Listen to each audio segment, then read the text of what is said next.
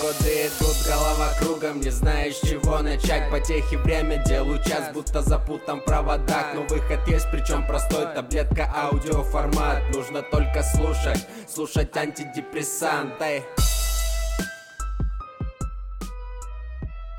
Это аудиотаблетка антидепрессант. В этом сезоне вы погрузитесь в мир телесно-ориентированной психотерапии, биоэнергетического анализа и, конечно же, эмоций. Как их проживать, как работать с депрессией, что такое психологические защиты и телесные блоки. С вами Сабина Алиева. Подписывайтесь на мой подкаст. Сегодняшний выпуск мы посвятим оральному характеру. Зачем, спросите вы? Я вам отвечу, что оральный характер чаще еще называют орально-депрессивный характер. Но сначала я вернусь к дядюшке Фрейду. Он разделял э, стадии психосексуального формирования личности на симбиотическую, оральную, анальную, фаллическую, латентную и генитальную. Вот вроде бы такая абракадабра, но я дальше там приведу пример, э, как это все происходит. Считается, что человек проходит через все эти стадии, либо фиксируется на какой-то из этих стадий, и, в общем-то, э, навсегда сохраняет определенные паттерны поведения, которые соответствуют данной стадии развития. Оральный характер формируется из-за фиксации на оральной стадии. Вот давайте простым языком. Рождается ребенок. У него в этот момент самая тесная связь, естественно, с матерью. Кстати, еще оральный характер очень часто путают с нарциссическим, и я сейчас вам об этом тоже расскажу. Вот э, просто я читаю, что очень многие девушки, они пытаются найти признаки там нарцисса в своем э, супруге или там парне, а в начальнике пытаются найти. Я сейчас расскажу, почему такая путаница происходит и почему это очень так похоже на нарциссический характер. Оральный характер Значит, ребеночек рождается. У него ранее в утробе все потребности удовлетворялись мгновенно. Захотелось ему покушать, все это автоматически поступает к нему в животик, да, через э, пуповину получается. Захотелось ему там сходить в туалет, он все это делает, то есть он не контролирует никак эти процессы. Мало того, что организм матери сам понимает, что необходимо сейчас ребенку и удовлетворяет все эти потребности. Так вот, ребенок рождается. Когда рождается ребенок, для того, чтобы ему сообщить о том, что у него потребность теперь тоже есть, да, и что ему сейчас это необходимо, у него есть крик, голос, плач, соответственно, да, и он зовет маму к себе для того, чтобы она удовлетворила и в этот момент его потребности. В этот момент как раз-таки у него подключается гнев. Считать, что дети становятся капризными только в три года, это глубокое заблуждение. На самом деле ребенок рождается со всеми базовыми эмоциями. И удовольствие, получаемое благодаря удовлетворению всех своих потребностей, да, это вот, а, может быть, вы видели, когда ребенок, он действительно получает там долгожданное молоко, там еду или долгожданную маму наконец-то, да, он, у него есть вот это вот на лице именно э, удовольствие. Еще раз возвращаюсь. Вот ребенок лежит, теперь он с мамой отдельное тело. То есть у него есть свое тело, у мамы есть отдельное тело. Но ребенок еще этого не осознает. То есть ему кажется, что он до сих пор является центром этого мира, и весь мир принадлежит ему для того, чтобы удовлетворять все его потребности. И, естественно, в этот момент потребности начинают фрустрироваться. То есть это и в здоровой любой ситуации будет, когда не все ребенку да, отдается. Но вот именно у орального характера потребности чрезмерно фрустрированы. То есть хронически они не удовлетворялись. Все не то, все не так, все либо не тогда. То есть это неправильное кормление или чрезмерное кормление не та еда или отсутствие контакта эмоционального с матерью. Еще очень часто у вот оральной детки, ну, как бы фиксируется именно на своей стадии, да, у таких же оральных родителей. Оральная мама сама, если она зафиксирована на оральной стадии, она сама по себе очень депрессивна. И когда рождается ребенок, ее потребности тоже фрустрируются. Очень часто а, мама ожидает ребенка как счастье, как а, какую-то, ну, как что-то, что закроет ее внутреннюю пустоту. И когда рождается этот ребенок, у него-то другие планы на жизнь. Он-то, он-то и наоборот видит себя центром этого мира. И он таким образом э, фрустрирует мать, потому что у матери есть желание спать, отдыхать, чтобы ребенок ей дарил счастье и радость, а этого не происходит. И тогда начинается вот эта депрессия. И, ну, в общем-то, она никуда не девалась, она всю жизнь была просто то уходила немножечко в ремиссию, то снова возвращалась. И вот вот эта депрессия начинает цвести пышным цветом, плюс еще она сидит дома, у нее она никуда там например, не выходит. Будни, будни, будни, одна и та же картинка, все одно и то же, никто ей не помогает, все, естественно, это, э, естественно, женщина сваливается в депрессию. Но тогда на ребенка уже, конечно, контакта никакого эмоционального не хватает. потому что ребенок что-то хочет. Во-первых, она не знает, что он хочет. Считается, что мама должна знать, что хочет ее ребенок. То есть, вот смотрите, у ребенка есть какое понимание, что мама должна догадаться о моих потребностях и прийти их удовлетворить. Мне сейчас плохо, и я хочу, чтобы она пришла и это сделала. Даже кто она, там еще нету вот этого, что она, есть просто какая-то огромная титька, которая ходит, а, меня успокаивает, например, да, это вот, и причем чья это? Это моя, это все мое. То есть ребенок в этот момент, он очень эгоцентричен, и это необходимо ему для выживания. Если ребенок не будет в этот момент эгоцентричен, он просто не выживет. А если он будет молчать и не требовать э, поесть, не требовать там попить, не требовать там, не знаю, чтобы ему погладили живот или если у него что-то болит, ребенок действительно умрет, потому что в этот момент он очень сильно зависим от матери. И эта зависимость является абсолютно нормальной в рамках этого развития. Он действительно еще беспомощный, он действительно не может встать и пойти куда-то. Если мама хронически не удовлетворяет никак его потребности, вот никак, то есть она игнорирует, например, ребенка, или не вкладывается, или злится. Существуют мамы, которые бьют своих детей во время даже э,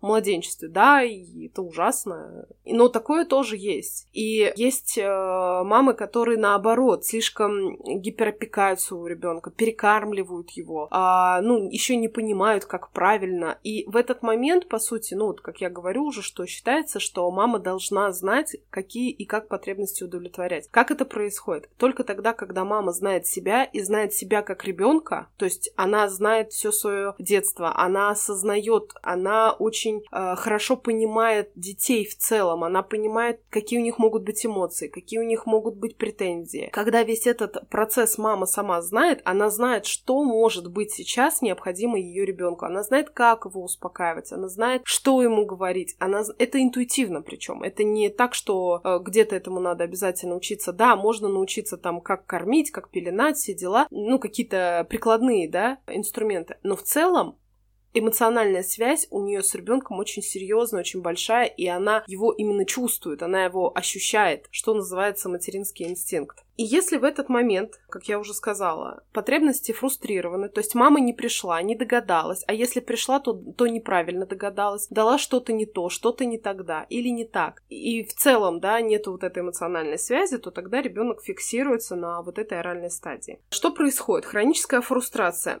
И далее еще, как я уже говорила про гнев. Смотрите, маленький ребенок он хочет младенец. Я говорю сейчас про младенцев, да, трех лет. Ну, вообще младенца это до одного года, но э, стадия длится может до, там, до двух лет, да, вот где-то вот до трех лет где-то говорят. В общем, от рождения и вот э, до того момента, пока ребенок еще и очень беспомощный. И вот, значит, ребенок хочет, у него есть какая-то потребность возникла. Так как эта потребность не удовлетворяется здесь и сейчас, у него поднимается гнев. Гнев помогает ему громко кричать, требовать свое. Причем этот же крик очень такой серьезный, он же будет весь дом, еще и соседи слышат. И тогда, если, например, мама подходит к ребенку с пониманием, с я, я, я не говорю про то, что бывают какие-то там точечные случаи. Точечные случаи тут не подходят. Именно когда хронически так происходит, то есть когда мама хронически подходит, перманентно подходит и, например, недовольная на ребенка, злится сама на ребенка. При том, что она может злиться, но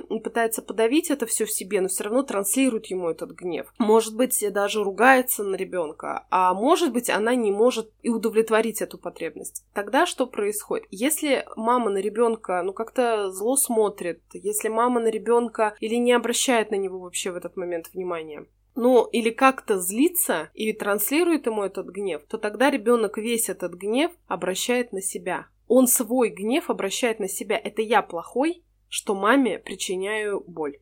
Ну, то есть тут начинается вот этот вот как раз-таки преждевременная типа сепарация. Хотя ее как бы нет, но это, знаете, такое преждевременное взросление. Когда ребенок думает, начинает, ну это даже не то, что вот он так прям осознанно все это думает, но он считывает эту реакцию, так как он все-таки пытается сохранить себе жизнь, он думает, так, лучше не трогать, лучше лишний раз не кричать. И, кстати, очень часто мне говорят, ой, у меня ребенок, он у меня такой самостоятельный, он у меня такой взрослый, вы не поверите. Вот там всегда я начинаю сомневаться, потому что если мама еще этим и хвалится и гордится, это, конечно, вопросики очень большие. У меня очень много было клиентов, которые говорили, мы были самостоятельны, мы никогда не причиняли родителям дискомфорт дискомфорт. Мы, в принципе, их ни о чем не просили. Там до трех лет они пытались еще как-то, да, но ну, кто-то в два года перестал это делать, кто-то в год это перестал делать. Гнев в этот момент полностью подавляется и обращается на себя. Есть такое выражение. Когда родитель критикует своего ребенка, ребенок не перестает любить родителя, он перестает любить себя. Здесь я, наверное, перефразирую, когда родитель э, злится на своего ребенка и не объясняет ему ничего, и злится, ну, не по, адр- не по адресу как бы, то ребенок э, начинает злиться на себя, и критиковать начинает себя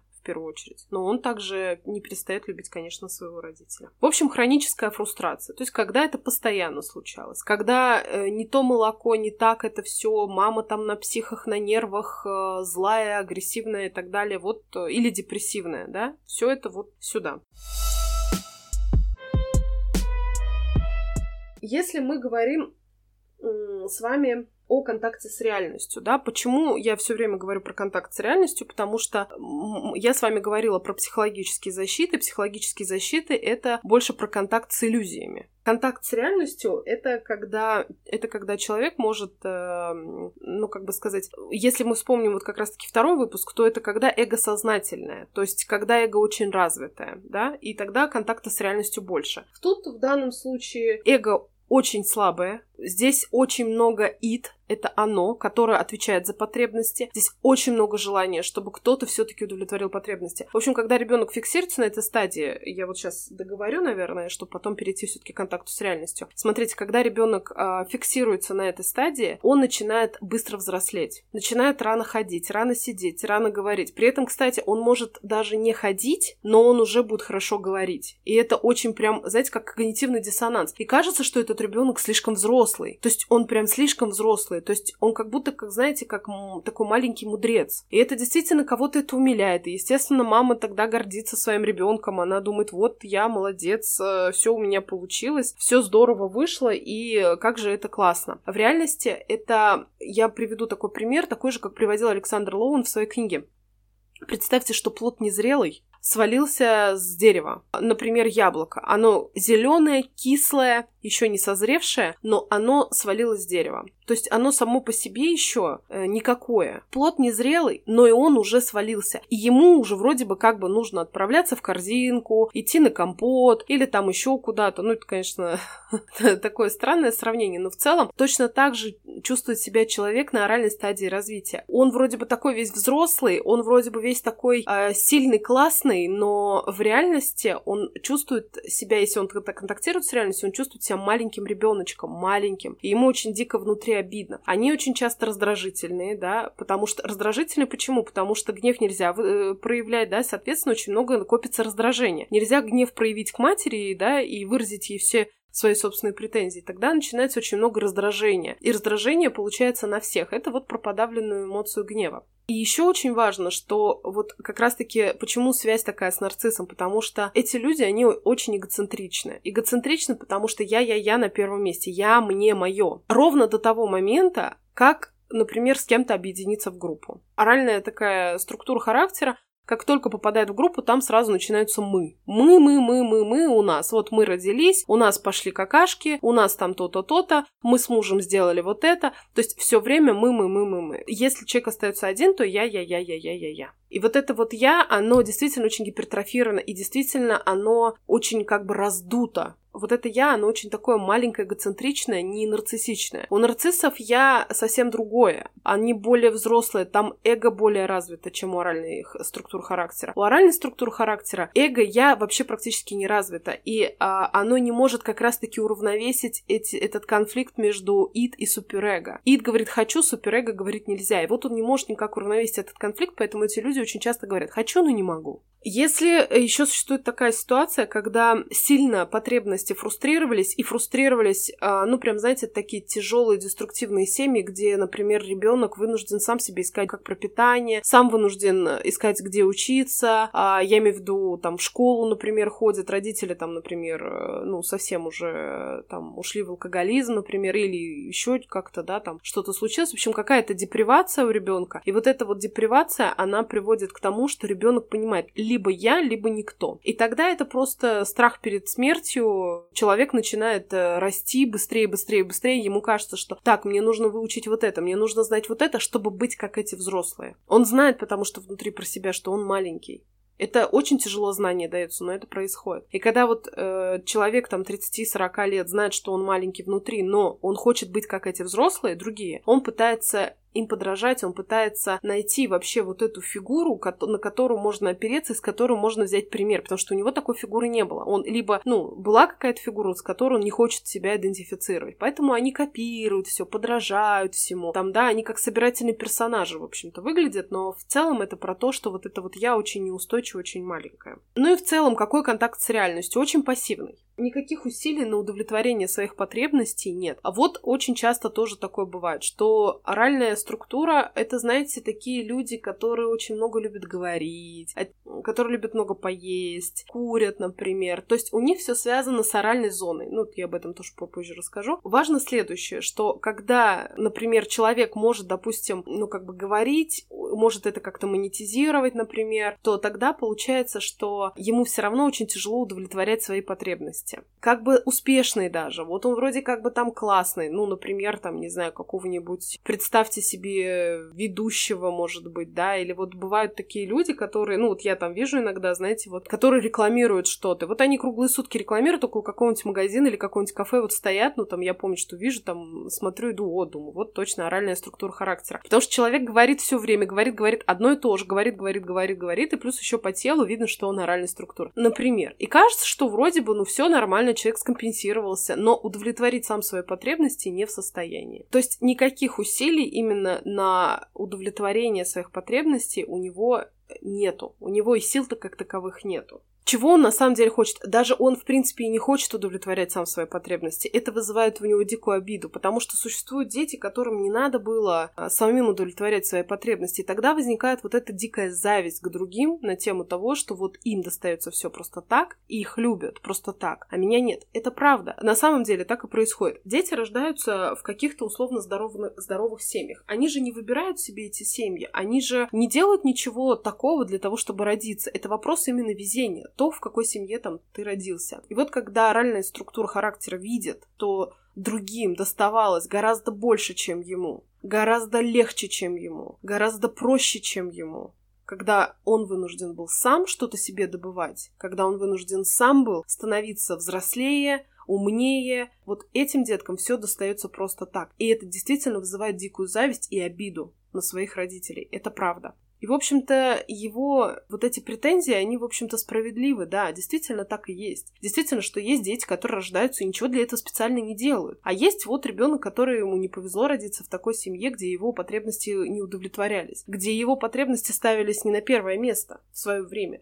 Не всегда. Всегда не нужно это делать. Первые три года, по крайней мере, это важно делать. А далее там другие стадии развития. Но в эту стадию, конечно же, ребенок становится центром семьи. И очень многие семьи переживают, почему кризис, потому что, да, появляется третий человек, теперь которому все внимание нужно уделять. Что нет никакой жизни для себя. Естественно, да, все так и есть, конечно. И кто-то с этим не справляется, кто-то с этим справляется, но вот э, что мы получаем в итоге. Желание у ребенка такого, даже в 30 лет, даже в 40 лет, чтобы кто-то догадался, о его потребностях пришел их и удовлетворил. И этот кто-то, конечно же, мать. Потому что если это делает не мать, то все равно наступает разочарование. Очень сильное внутри разочарование. Так вот, как это все-таки сопровождается с депрессией? Почему вообще мы об этом говорим и как это все работает с депрессией? Когда у ребенка хроническое неудовлетворение потребностей, он становится недовольным. Он становится очень депрессивным. Во-первых, гнев не может прожить, он не может его выразить своим родителям, да, матери, и не может э, с этим э, справиться сам. И тогда он этот гнев подавляет. А там там, где подавляет гнев, там формируется обида, в первую очередь, а, огромная, и второе — это раздражение. И тогда кажется, что этот человек очень недовольный, брюзжащий, злой, агрессивный, а в реальности он, конечно, очень раненый, очень глубоко раненый человек. для того, чтобы никого не ранить еще больше, потому что ему все время социум говорит, что ты какой-то злой, ты раздражительный, ты агрессивный, меняйся, меняйся, меняйся. И для того, чтобы действительно этих людей не разрушить, чтобы они его выдержали, этот человек пытается задавить все свои эмоции. Давит он все свои эмоции, естественно, давится удовольствие, естественно, давится гнев, все давится. И тогда мы получаем на выходе исключительно депрессию. Поэтому, собственно, и желание успокоить себя и пережить собственные эмоции с помощью еды здесь абсолютно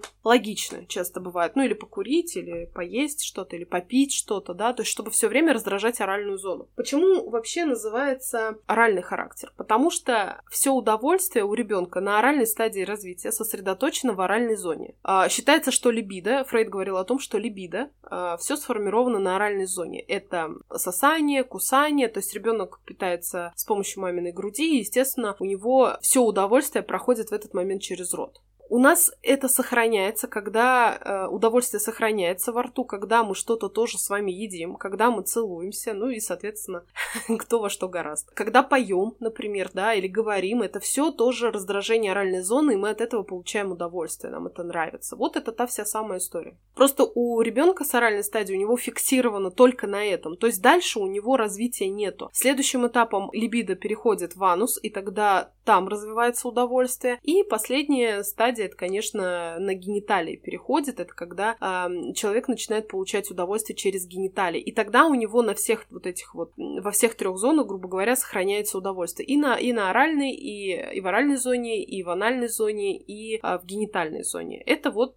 так считал развитие Фрейд. Лоун, в общем-то, тоже так же считал. Считал, что человек развивается, но не просто сексуально развивается. Здесь вопрос не, вопрос не секса, а вопрос именно психа, эмоционального и психосексуального развития. То есть э, как психика развивается у ребенка, как человек становится взрослым. Как я уже сказала, ведущее состояние такой структуры характера, оно очень подавленное и депрессивное. Вот какой внутренний месседж у человека? Никто не пришел, все равно никто ничего не... При... Ну вот, либо никто не пришел, ничего не дал, либо все равно никто не придет, ничего хорошего не даст. А если даст, то не то. Если то, то мало. А если много, то обязательно что-то не так произойдет. Это человек, который одновременно надеется, что кто-то наконец-то в его жизни появится и сделает его счастливым, и с другой стороны, что это все равно будет либо недолговечно, либо будет какой-то подвох. Мне вот очень часто клиенты говорят, я всегда жду подвоха, ничего не может быть просто хорошего. Вот, пожалуйста, это оральная структура характера, да, или оральный радикал, например. Есть, например, э, люди, которые говорят, я разочаровался в жизни, все равно здесь вот, ну, все сволочи, никто меня не полюбит уже, и вообще все продажные, там, кругом одни только бабки, бабки, бабки, вспоминаем прекрасный фильм а, «Духлес» история о том, как человек хронически является неудовлетворенным. И здесь вопрос не в том, что, типа, секса ему надо. Вот это, знаете, вот эти вот советчики, знаешь, это надо просто, чтобы секс был, вот тогда будет все хорошо. Это, конечно, бред.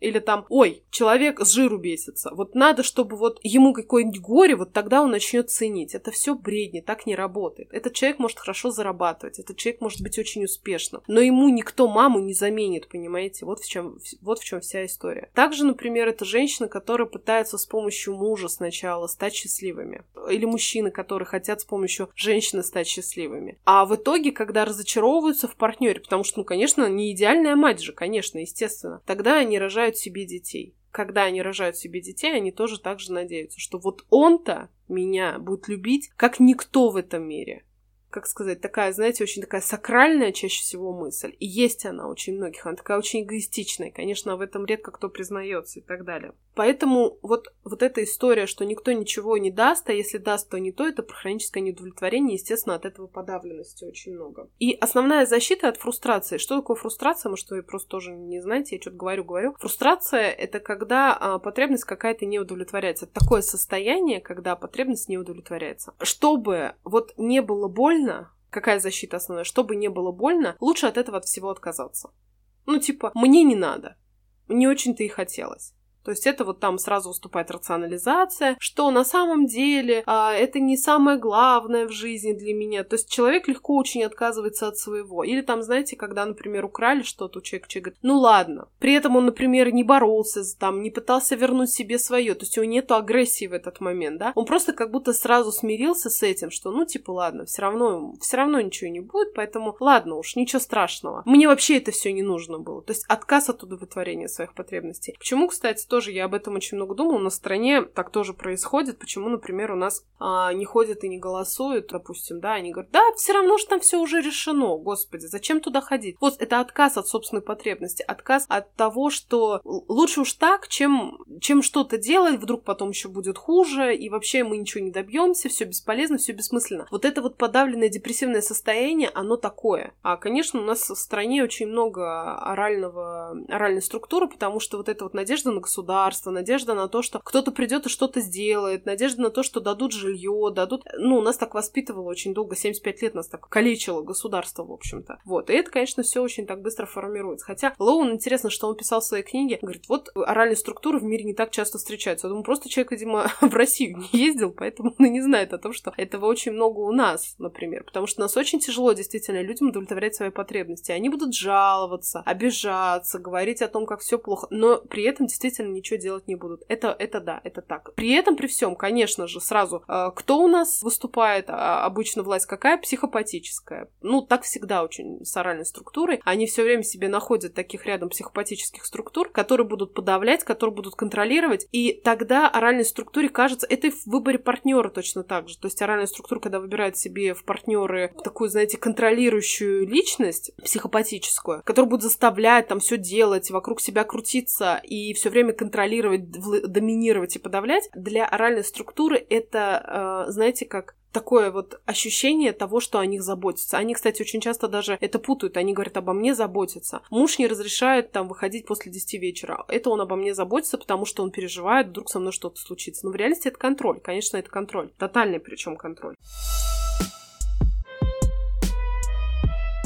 Значит, э, основной какой у них конфликт? Это потребность конфликтует с независимостью. Я не знаю, чего я хочу, если я независим. То есть, если я вдруг, например, сепарируюсь и отделяюсь от кого-то, от родителей, да, то я не знаю, чего я хочу. И я это не могу удовлетворить. То есть, есть такое ощущение полной беспомощности, что я останусь один совсем. Вот лучше уж с ними, чем вообще ни с кем. И э, страх у них э, самый ведущий это в том, что их потребности так никто и не удовлетворит. Вот казалось бы, да, они все время об этом говорят, они все время жалуются, они все время говорят о том, что как же плохо. Вот эту еще тему называют пропозицию жертвы. В реальности они, знаете как, они больше находятся в этот момент тоже в контакте с иллюзией. То есть они словами через рот говорят о том, что все равно никто ничего не даст, а надеются, все равно головой и сердцем надеются, что кто-то все-таки найдется и даст. Но на самом деле, конечно, они ищут всегда себе мать, которая придет, догадается и удовлетворит их потребности. Значит, если мы говорим про тело, значит, телесно живот очень не тугой. И обычно с детства еще такое происходит, когда живот, знаете, такой больше мягкий. Он может быть жесткий, но пустым, таким, знаете, как пустой, как барабан. Но он еще обычно очень такой мягкий. Грудь обычно уплощена, и даже, может быть, грудь большая, например, если это женщина, да, или там, например, кажется, что грудная клетка большая, например, но она плоская вот очень плоская сама по себе. То есть мышцы там абсолютно не развиты. Все почему? Потому что чаще всего такой человек дышит только животом. И поэтому у него мышцы, в принципе, никак не развиваются. То есть они не двигаются. Если грудная клетка никак не участвует в дыхании, то она и не развивается, собственно. А живот, э, он э, все время в динамике обычно, и животом человек дышит. Ноги не ощущаются никогда опоры, хотя они очень перенапряжены. В них, вот смотрите, такое ощущение, вот это, знаете, как маленький ребенок, который научился ходить, вот у него такой большой животик, в лорд... пояснице лордоз, до... то есть они вот, знаете, как вот стоят вот так вот в раскоряку их еще, да, называют. У них опора еще очень слабенькая, ножки очень слабенькие, и тогда, чтобы удержать себя на этих двух ногах, они начинают скрещивать ноги, то есть они в коленях начинают их сжимать, и тогда это появляется форма ноги иксом. Постоянные головные боли – это результат напряжения головы и шеи. Голова и шея очень сильно вытянуты вперед.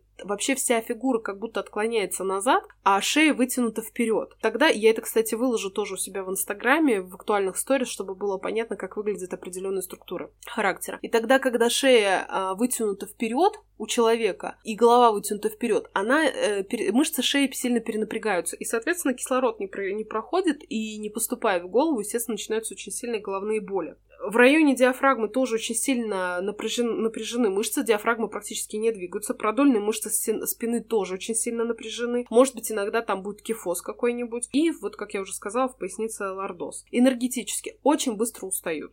То есть при длительной физической активности они не выдерживают. Это они еще говорят, что я спринтер, но не марафонец. То есть на какую-то короткую дистанцию усилия могут применить, а на длинную дистанцию у них не хватает энергии. Она действительно очень сильно подавлена а, вот, э, вместе со своими эмоциями. И поэтому очень быстрая усталость. Человек просыпается, очень часто такие люди говорят, я проснулась уже уставший, я хочу все время спать. Ощущение такое, знаете, как что они все время хотят пойти, полежать, поваляться, понежиться. А у меня клиент клиентка была, которая говорила о том, ну, когда мы вышли очень ну, на осознавание такое сильное, она говорит, ты знаешь, что я осознала? Что я, в принципе, живу жизнью маленького младенца. Мне хочется встать, покушать, пойти поспать. Проснуться, опять покушать, опять пойти поспать. Потом поиграть, что-то поделать и опять пойти поспать. И это, да, действительно так э, оно происходит. Поэтому вот, когда человек пытается избавиться как-то от депрессии антидепрессантами, ну, этим не поможешь тут, да, правда. Потому что здесь депрессия — это его второе имя, понимаете? Еще какая проблема, что э, оральная структура, она не различает потребность потребности. Вот смотрите, я сейчас хочу есть, или я сейчас хочу спать, или я хочу сейчас идти, или я хочу сейчас играть, непонятно. Есть какое-то, знаете, такое смутное ощущение, что вроде да, мне что-то хочется покушать, вроде бы что-то, и вообще обычная еда, кстати, заменяет все на свете. Хочется покушать всегда. Кушается очень много, метаболизм обычно очень замедлен, да, у таких людей такие пышные люди, очень такие пухлые. Им тяжело, естественно, заниматься спортом, тяжело там нагрузки и так далее. И вот э, еще с такими людьми очень сложно все сделать диетами, потому что диета для них это а, сильная, сильнейшая фрустрация, которую они не выдерживают, естественно. Им очень тяжело так быть именно фрустрированным. Ну, то есть, если там жесткие ограничения типа ни глютена, ни казеина, ни лактозы, все, это капец, это, это точно придет не просто к расстройству пищевого поведения, не так расстройство пищевого поведения, но это еще и психику очень сильно начнет напрягать, и это будет очень сложно. Дыхание, если мы говорим про дыхание, то такой человек дышит очень-очень поверхностно, и, как я уже сказала, в основном животом грудная клетка практически не двигается, очень маленький вдох, очень маленький выдох, естественно. Все очень так быстро перехватывается. И вот глубокое дыхание для них это тоже очень обычно релаксационно. То есть, когда они глубоко начинают дышать, они засыпают. Так-то они очень тревожные.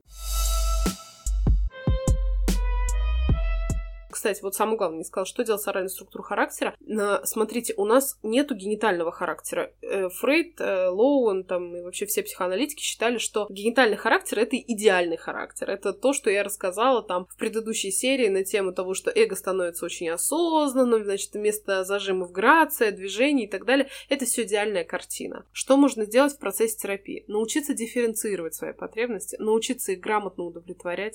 Естественно, поднять весь гнев, весь эмоциональный материал материал накопленный выразить адресату. Естественно, а, сепарироваться от родителей, потому что там нет еще никакой эмоциональной сепарации. Может быть эмоциональный разрыв. То есть ребенок уехал за 39 земель, 3000 километров, 5000 километров, и, ну, эмоциональная связь до сих пор там сохранилась. Даже если это выражается в ненависти. Все равно ненавижу, не буду общаться, все равно эта эмоциональная зависимость, она сохраняется, никуда не девается. Вот сепарация, и тогда жить станет гораздо легче и лучше. Депрессией вот этой можно будет управлять. Можно дотянуть вообще до следующей стадии развития, развития, но вот э, эм, все это зависит от того, насколько человек глубоко в терапии, насколько человек действительно, наверное, в терапии своей развивается, не просто совершает какие-то техники, техники, техники, и что-то там осознает, инсайт входит в поток и так далее. Нет, вот не вот эта вся чушь, а когда действительно человек чувствует сам свой личностный рост. Ну, например, раньше я вот, э, у меня клиенты как говорят, Сабин, если до терапии, если бы со мной случилась такая ситуация, я бы сдохла. Я понимаю, что сейчас я это все выдерживаю, это офигеть как круто. И они чувствуют свою силу. Самое главное, когда человек чувствует свою силу. И он не терпит ничего, а он это все выдержит. Вот это вот, я считаю, да, обалденная разница, когда у человека это все появляется, и человек может это все сделать, выдержать. Ну, естественно, терапия длительная в таком формате обычно это...